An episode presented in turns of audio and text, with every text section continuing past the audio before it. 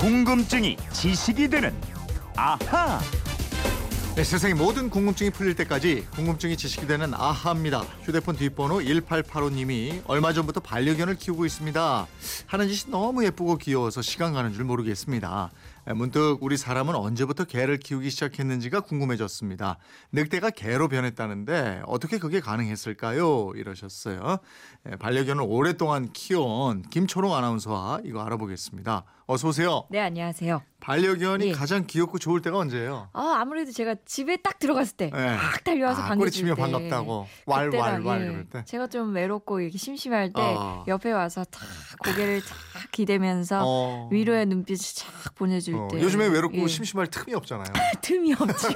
아우, 느끼고 싶다. 외롭고 싶다. 예. 산책할 때 반려견 예. 데리고 나오는 분들 참 많이 보게 돼요. 맞아요. 예, 언제부터 이렇게 사람 곁에 있게 됐을까 이런 예. 궁금증이란 말이에요. 아, 근데 이게 정확히 알 수는 없습니다. 다만 개 유전자를 이용한 연구에서는 짧게는 약 만 년 전부터, 길게는 3만 4천 년 전으로 보고 있는데요. 네.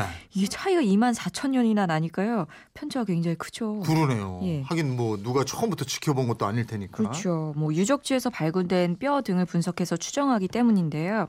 그래서 논쟁도 많고 연구도 많이 진행되고 있습니다.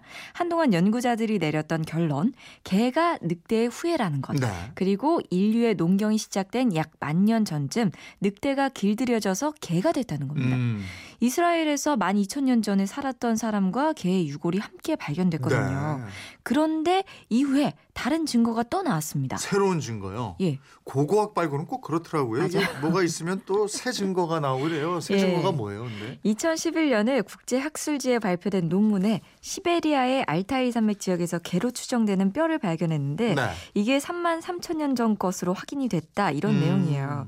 이게 만약에 맞는다면 늑대를 길들인 시기가 무려 2만 년이나 더 거슬러 올라가는 거고요. 네. 인류가 정착해서 농경 생활을 한 것이 계기가 됐다. 이런 가설도 다 틀리게 돼요. 아, 그렇겠네요. 예. 그래도 아무튼 개는 늑대를 길들인 것이다. 이건 예. 연구자들이 다 동의하는 모양이죠? 대체로 동의합니다. 어. 개의 기원을 설명하는 가장 흔한 가설이 인류가 숲에서 늑대 새끼를 주워와서 곁에 두고 애완동물로 키웠다는 건데요. 네. 실제로 늑대 새끼는 놀기도 좋아하고 귀엽고 개처럼 짖기도 해요. 음. 이런 늑대가 자라서 사람을 우두머리로 간주하면서 그래서 사냥한 먹이를 인간에게 자연스럽게 바치게 됐고 사람은 그 중에서도 점점 이 순한 늑대만을 골라서 교배를 시키다 보니까 네. 시간이 흐르면서 지금과 같은 개들이 나오게 됐다. 이게 됩니다. 아, 그럼 그게 가장 그럴듯한 신빙성 있는 얘기 같네요. 그렇죠. 그래서 러시아 유전학 연구소는 1959년부터 은여우 중에서도 온순한 놈을 골라서 애완 여우로 만든 실험을 지금껏 계속하고 아, 있습니다. 그래요? 예, 이 새끼였을 때부터 사람이 젖을 먹이고 쓰다듬어 주면서 키우다가 음. 온순한 새끼만을 골라서 번식을 시켰어요. 네. 불과 4세대 만에 사람이 다가가면 낑낑대고 이 꼬리를 흔드는 다정한 여우가 나왔습니다. 아, 그래 요? 예. 그럼 야생의 늑대가 오랜 시간을 거치면서 온순한 개로 길러졌다. 이렇게 보는 게 맞겠네요. 근데 이 주장에는 허점이 있다고 주- 지적하는 연구자들도 있어요. 예. 그동안 사람은 늑대를 늘 경쟁자로 여겨서 몰아내거나 잡아 죽였지 네. 한 번도 부드럽게 대한 적이 없다는 겁니다. 어. 일제 강점기만 해도요 늑대에 물려 죽은 사람이 많아서 늑대 잡이에 나섰고요. 지금 한반도 남쪽에는 늑대가 사실상 멸종된 상태입니다. 네. 그래서 최근에 나오는 가설은 청소부 가설입니다. 청소부 가설이요? 예. 그게 어떤 논리예요? 개와 늑대 유전자를 비교해 보니까 개한테는 늑대와 다르게 전분을 분해하는 유전자가 활성화돼 있다고 합니다. 어. 이걸로 봐서 인간이 수렵 채취 생활을 하다가 농경 생활로 전환할 무렵에 인간의 주거지 주변에서 곡물 등 음식 짓거리기를 처리하면서 기대어 살던 늑대와 아. 아니면 뭐 다른 종의 동물 또 아니면 늑대의 일부 종이 인간의 비를 맞추면서 개의 조상이 됐다는 겁니다. 아, 그러니까 인간이 늑대를 데려다가 그렇게 길들이면서 개처럼 만든 게 예. 아니고 예. 에, 늑대가 스스로 온순해지는 쪽을 택했다. 그렇죠. 에, 근데 인간 입장에서 볼 때는 왜 그런 늑대 나중에 개가 된 동물을 예. 곁에 두고 기르게 됐을까요? 그럼? 연구자들이 생각하는 첫 번째 이유가 아마도 걸어 다니는 식량으로 의미가 있었을 것으로 보고 있습니다. 네? 즉 음. 살아 움직이는 고기 보관소 음. 이렇게 표현을 해도 될까요? 그러면 그걸 가다가 이제 먹을 게 없으면 그걸 먹는다. 그렇죠, 그렇죠. 어. 또두 번째는 잘 길들여서 사냥을 돕게 했다는 겁니다. 예. 이른바 사냥 도움이에요. 아니 그 실제로 사냥을 나가서 돕는 개들 저 개 역할에 그게 있잖아요. 네, 맞아요. 그죠? 그 다리가 길어가지고 예. 그레이 하운 그레이하운드나요. 뭐 몸집은 작은데 굉장히 빨라갖고 닥순투 같은 이런 종들이 사냥에 적합하게 발달한 개라고 합니다. 네. 자, 세 번째 이유, 경비견입니다. 사람이 잠을 자는 공간을 지키는 보초를 서게 하면 밤새 편안하게 잠을 잘 수 있었어요. 음, 음. 네 번째가 반려동물입니다. 반려동물 지금 뭐 사냥이나 경비보다는 반려동물 목적이 대부분이잖아요.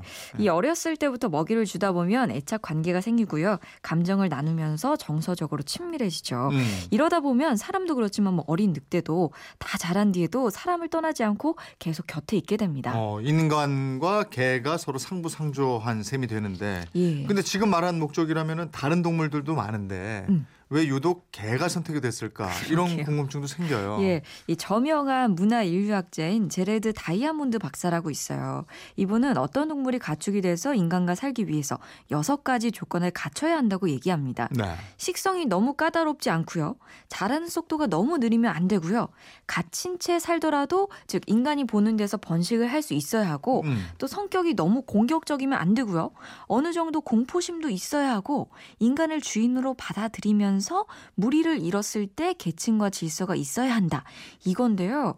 걔가 이런 조건들을 딱 맞았다는 거예요. 어, 만약에 늑대가 변해서 또는 늑대의 일부 종이 개로 변했다 그러면 그렇게 인간 옆에서 개가 된 이후에도 많이 달라졌을 것 같네요. 그렇죠. 어떤 동물이든 이 가축이 되기 시작하면 덩치가 작아집니다. 음. 사람이 관리하고 기르려면 몸집이 너무 크면 힘들잖아요. 네. 그래서 적당한 크기가 되도록 교배를 계속하기 때문인데요. 네.